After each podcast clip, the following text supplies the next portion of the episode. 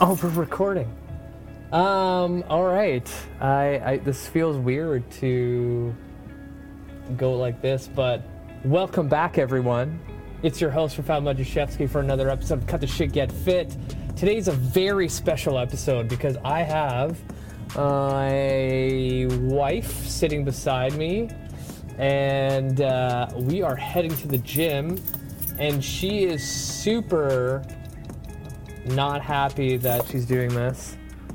And I told her that she needs to get into the banter, and hopefully, as the wheels start going, she'll say something, but most likely it's going to be on the lines of how stupid I am. But anyway, we're going to do some shout outs for this episode because I got a new number one, and I actually looked it up and not forgot to. Did you know this? this I'm talking to you now, babe. Um, that every time I do my solo episodes, probably nine out of ten times, I always forget to check my top three listeners, and I always forget to uh, post that. So, That's about right. um, so all the way in the United Arab Emirates, city of Abu Dhabi.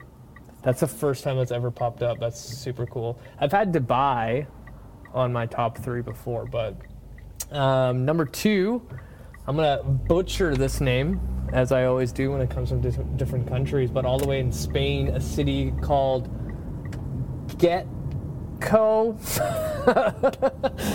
no fucking clue, so I apologize. Okay, it's spelled G E T X O. How would you pronounce that? Exactly. So I took the bullet and mispronounced it terribly. So I am. I apologize to everyone in Spain that is either laughing or um, found offense to that. So number three, in one of the places that we love best, all the way in Ireland, Dublin. Shout out to Dublin for listening to my show. Um, all right, so we are going to get into the topic of foam rolling. And this is where maybe you'll jump in. It's okay if you don't. Um, so I'm currently writing my second volume of my new ebook, The Ironclad Body Training System, Volume 2.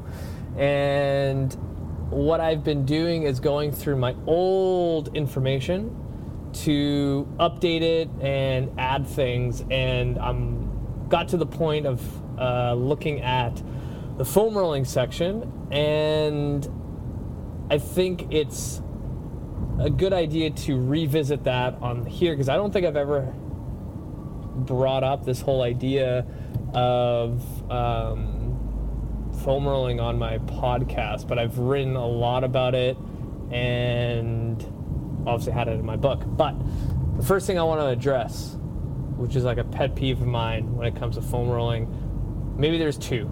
I lied. There's two things that bug me. Number one, people foam rolling their lower backs. Fucking terrible. So the reason why, and I even had a argument online about this too, with a company that sells foam rollers, because they reached out to me um, for one of my foam rolling posts about how they wanted me to like become an ambassador for them, and I was like, oh okay, like this could be cool. Um, and we started communicating back and forth, and then I did a whole post about do not foam roll your low back and they commented back to me saying that their foam rollers are safe for foam rolling your lower back. And I asked them, "Can you t- please tell me why?" And they sent me a link just to their website and no specific thing. And I went back like, "Hey, you never sent me anything." And they're just they just said, "No, it doesn't hurt your lower back." And I'm like, "Okay, well, you just lost yourself an ambassador because they couldn't like come up with like anything." And that like in the fitness industry, like there's a lot of people that just argue for the sake of arguing, but I like bringing up other people's opinions just to see how their thought process is. And if it makes sense to me, even though I don't agree with it, I can respect that. But in this case, they were just like, no, it doesn't do anything. But if you just look at a couple things, number one, if you're an individual with a foam roller, if you've ever foam rolled your back, lower back specifically, it almost feels like it takes your breath away and it doesn't feel that good. That being said, if you look at the anatomy of our body and you go along your back, where the low back is, you don't have any ribs there. So essentially, when you put your entire body weight on your lower back, you're kind of just throwing your entire body weight onto your kidneys, and that doesn't really feel that good, right? And usually, when you feel pain in your body, it's an indicator, and your body's telling you, hey, this is probably not a good thing to feel. You should probably stop. And it's interesting in the fitness industry where when you do an exercise, it doesn't even matter what it is, and it doesn't feel right or there's pain, people still pursue it for some reason. But in my thought process is like if I step on a nail and it fucking hurts, I'm not gonna go ahead and keep stepping on the fucking nail. That's how idiotic some people can become with exercise. But again, it comes down to education, and this is why I do a podcast, this is why I write, this is why I post it, so forth. Anyway, foam rolling your low back. One, it doesn't feel good. First indicator that you shouldn't do it. Second, you're not really going to release anything, which is going to be my next thing, where people think that foam rolling is actually going to break up adhesions, does not actually happen when you foam roll. Like if you look at the fascia underneath your skin, in order for it to actually break apart, that people say online in presentations, whatever it is, you almost need two layers of movement the top layer of your skin and the muscle layer underneath to make shear force like this. That's why if you go to an RMT, they can actually probably do that. Not you rolling on a pool noodle, it's not going to happen. But there's still some effect where it makes you feel better. And that's the one thing that I believe in when it comes to fitness and health and any kind of rehab is if you do something that maybe not has adequate evidence in the research world um, and is maybe looked at by other professionals in the industries that relate to fitness and health that think it's pseudoscience, but if you get some sort of relief from it, or it makes you feel better, or you feel like it's progressing you during your recovery, then by all means do it. I don't know where I was going with that. I just I was on a tangent, but with foam rolling, I always educate clients that you are not going to change tissue quality because it's nearly impossible with the foam roller. But what you will do is directly communicate to your nervous system so it can kind of ease off tension. So, an example I always give is if you're a type of person sitting at a desk for eight to 10 hours every single day and you decide to go to the gym at the end of your day and you've been in the same seated position, your body is most likely adapted to that position to keep you there to keep you more efficient. So if you decide to do things like reverse lunges or squats, those hips are probably not going to feel the greatest. But if you decide to foam roll for like five to 10 minutes beforehand, you could probably tell your nervous system not to be so clenched around those hips. And now maybe you have an extra three degrees of hip extension, and now those reverse lunges feel really freaking good compared to not doing it. And maybe you strained a muscle or did whatever.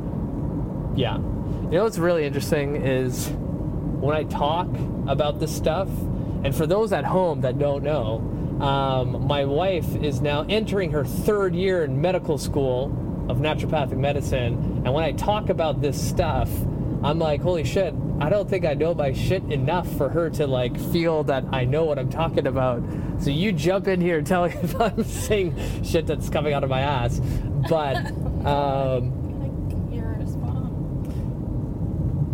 so that being said, foam rolling does not change tissue quality, but you can influence an input to your body to feel a, let, a little bit looser. That's why there are some professionals in the industry, chiropractors, physios, that look at foam rolling as almost a waste of time because you don't actually create real change. But again, going back to if it makes you feel better, go for it. Um, personally, if I've been sitting at my computer all day and I do like thoracic extension on a foam roller, I feel pretty freaking good. I don't know, like that's what I would do. Um, where was I gonna go with that? Is there anything you want to add about soft tissue foam rolling? Um, I think honestly, for me, um, what you're saying is true.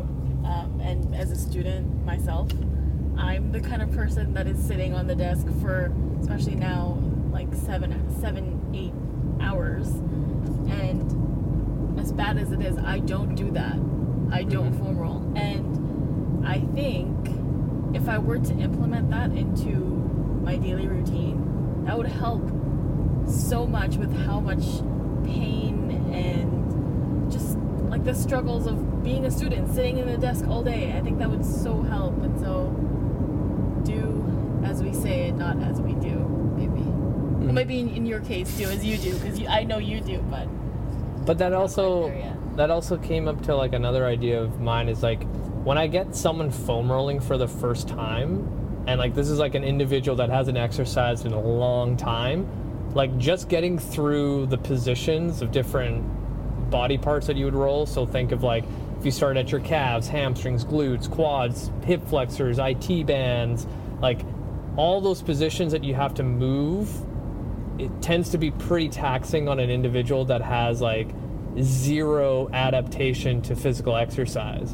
And I know that a lot of times when I get a new client or patient foam rolling for the first time, they all say the same thing like, shit, I'm already tired and we haven't even started exercising. Mm-hmm. Because if you think about like if you had to get into a position where you're foam rolling your quad and you're almost like with one leg out to the side, your forearms are on the ground, and you're almost like in a front plank position. So you're almost like doing some sort of like movement core activation type of exercise.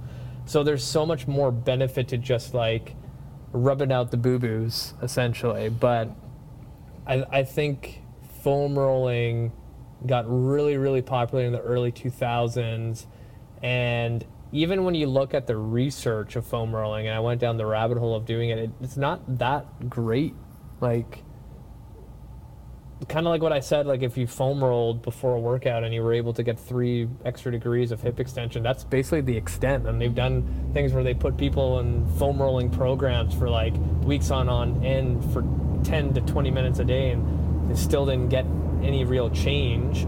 Um, but some good research showing is that if you had soreness in your body and you started foam rolling, you're able to actually flush out all that lactic acid a little bit faster. So I always tell clients um, if you had to create like a recovery strategy, that's what I would recommend. And it's also something else to kind of push you in the right direction if you're trying to become more active.